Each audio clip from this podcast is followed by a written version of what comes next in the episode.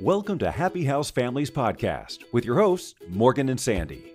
We are here to be an easy resource for families on the go and who aspire to create more joy within their families. Morgan is a special education teacher with a master's in education. Sandy is a consultant who also has her master's in education and has worked with families for over 20 years. Both of your hosts have a vast experience working with neurotypical and neurodiverse children. Welcome to the show.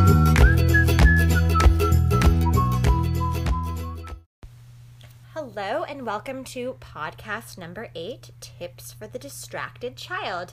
I am your host, Morgan, and this is. Sandy, and welcome everyone. We're happy to have you with us today. Yes. Um, so I'm sure, as everyone has noticed, uh, distraction is way up, and we can pinpoint distraction to these fun little devices that all of us carry in our pockets. You're not talking about my iPhone. that is exactly what I am talking about. So here we want to give you tips uh, for what to do when your kid is too distracted, or maybe even adults that are too distracted. Exactly, that is true because I know it happens. I think this is cross generational. Yes. I don't think it's just for children now that we're really like diving deep into it and you know exploring this. But yes, we live in a society now where we're constantly being distracted with our iPhones, with the news, uh, just the billboards, everything. There's just so much coming at us at once, and we feel like we have to absorb and pay attention to all of it. And guess what? We actually don't need to pay attention to all of it. Because I think what's happened is there's so much coming at us that we've learned to have shorter and shorter attention spans. Like recently, um, I heard that we as humans have a shorter attention span than a goldfish. Oh wow. Yeah. That's crazy. Yeah, exactly. And I believe it. Exactly. yeah, like if something doesn't catch our attention within a couple of seconds, we're on to the next thing. Yes. Just because we live in such a crazy, we just live in a really overwhelming Yeah. like time right now. And we're also desensitized too because there's everything that they're hitting. It's like the headlines, it's just nonstop. Exactly. So there are some tips that we have for distraction because we all we are all distracted and we need to actively work on kind of getting better. Exactly, that's true. So one of the things I've done for myself personally, Morgan, mm-hmm. is just meditating. Yes. So there's a ton of apps out there, and there's also a ton of apps for children for meditation as well. So what I do is every morning before my feet hit the ground, I meditate. I guess I either will do this with Alexa. I'll say Alexa, you know, play a guided meditation, and she will. So I have like over 16 hours now of guided meditation with wow. Alexa. I know. Uh, and I think I mentioned this app last time, Better Me. They have um, the whole breathing, how to calm your body down with breathing, and they also have a ton of meditations. So that is a really good way just to train your mind to focus in on one thing. And I think it's also important for children to do this as well. I agree. I actually love. I meditate. Try and do it daily. Um, it's called. This app is called Insight Timer, and it's free. And what I love about it is that there's a bunch of different categories. So you could either do it for relaxation, for stress, for sleep. It's kind of anything under the sun. Exactly. And also, they have it by time, so you can do zero to five minutes, five to ten minutes, etc. So if you only have five minutes, you can still find plenty of guided meditations. They're easily accessible for everybody. Very cool. Yes, and I know that again is using our devices, but in a useful way. Right? that is true.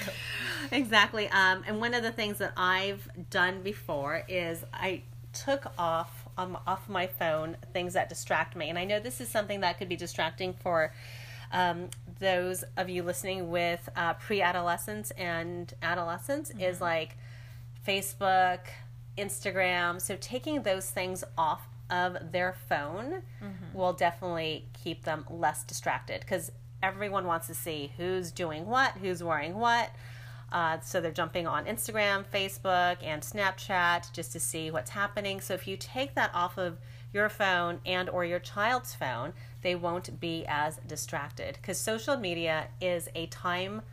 I personally think a time killer. Yes. Um, so, and I also have noticed with the, older students that I'm working with that they can very easily go down a rabbit hole when they're on the social media platforms. Like they think they're on there for three minutes, but really 40 minutes have gone by. Yes, that's true. And sometimes you're maybe you're not going to get rid of all of the social media platforms that your child or adolescent is into.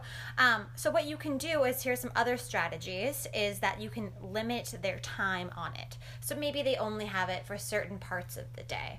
Um, just because if you still want them to be connected and they don't want to be isolated from their friends, that is completely understandable. So, about limiting their time, and I need to do this with myself sometimes too. I get sucked down that rabbit hole. And so I'll say, okay, for 10 minutes after dinner, you can do this and just have a mindless activity. And something like that for your setting up those rules for your kids are, as well is something so they can still have it, but it's still limited. Exactly. And I'm working with a family right now, and they actually take away their daughter's iPhone and iPad when it's dinner time. Oh, that's a great idea. So, and they actually put it in their safe to make sure she doesn't get her hands on it because dinner time is sacred time for family to be together as well as after dinner time, getting ready for bed. Because she's noticed that her daughter will be in bed on social media to crazy hours just seeing what other people are doing. So this is one thing that this particular family has done and it's mm-hmm. worked for them is the children turn in their iPhones when it's dinner time and they get it the next day. Um, I think that is a great idea. Uh, we should be taking out the devices in the children's bedroom so that they don't have access to it overnight. There have been so many parents that have come to me uh, saying that their kids are super tired, and I've noticed it uh, in the classroom. And then I ask, Oh, do they have their tablets with them or their phones with them? And you can see that light bulb go off uh, because it may seem like the kids asleep maybe they are but then they wake up in the middle of the night and they're playing those video games. They're texting with their friends. And that it, it creates a really bad cycle because that means that they're not sleeping well. That means they're going to be moody the next day. And so it's really important to kind of just get rid of the devices in the bedroom overnight. Exactly. have an agreed upon place so they can get it the next day. Exactly. Then they and also because of that, then they're not available to learn the next day at school, right? yes exactly So that totally makes sense. Yes, and I um I sometimes will not keep my phone in my bedroom at night just because of that as well. So- Yeah, no, me too. I will put it in the other room just because I do get distracted. If I wake up in the middle of the night and I see the light go off, it's natural to want to go see what who's texting me, what's the notification. It's kind of like we're getting these dopamine Hits. signals. Yeah, these Yes, hits. It is. Yeah. It's addictive. Like it, there are plenty of studies. It is addictive. So we really need to get it out, children and adults alike, of the bedroom. Exactly. I totally agree. And I actually at one point took Facebook off my phone because I noticed that Yeah, I've done that's that. something, yeah, I know. So, yes. So it's something that we both are working on ourselves. Yes. Okay, so back to the kids. Uh, something that I really would like to talk about as a teacher is what's really important if you know your child is distracted is to uh, eliminate the distractions during homework time. So I recommend having a space uh, where the kids always do their homework. It doesn't necessarily have to be a separate room.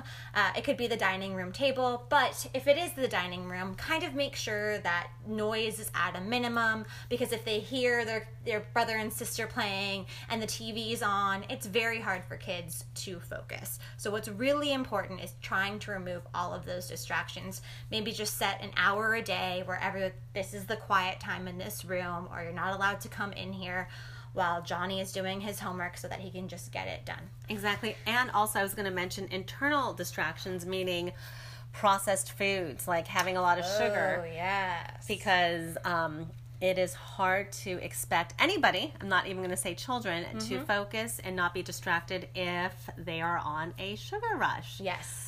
So um, I know for me, for example, if I go to Starbucks and get those caramel macchiatos, those iced caramel macchiatos, so delicious. But yeah, I'm on a sugar high afterwards, and I'm distracted. And then you crash afterwards too. Exactly. Yeah. So, um, making sure that you decrease or eliminate process, processed foods and really sugary snacks. Mm-hmm. Um, I once worked with a little girl and Um, her snack was whipped cream with gummy bears in it. Are you serious? Yes. and so, um, because that was her preferred thing to eat, and it was very hard to get her to focus, as you can imagine. Yes. Uh, to do the things that we needed to do together. So we had to change her snack when I was with her in the afternoon. And I understand that her parents wanted to give her a treat, but at a different time, not when you are expected to learn or do your homework Mm-hmm. or do your chores. That I feel is like setting your child up to fail if Yeah. you are feeding them a lot of sugar um, and then expecting them to be able to focus. I agree. And so there's a lot of healthy options out there carrot sticks, peanut butter, you can do veggies and dip. So a piece of toast. There's just a lot of different things that that kids can eat as an after school snack. And then maybe as a reward for finishing their homework, they can have a handful of the of Whatever their treat. preferred treat is. But I would recommend having that be after homework so that they can better focus. Exactly. So, thank you everyone for listening to this podcast. And make sure that if you have something to share with us, that you jump on the email or into our Facebook group and share with us. And we are so excited that we are building this community. Yes, thank you. Have a great day, everyone. Bye. Bye. Thank you for listening. To contact Sandy and Morgan, check out happyhousefamilies.com or email at happyhousefamilies at gmail.com. Don't forget to check out their Facebook page to join the community. If you like the podcast, be sure to rate us. It helps the show be discovered more easily and help more people.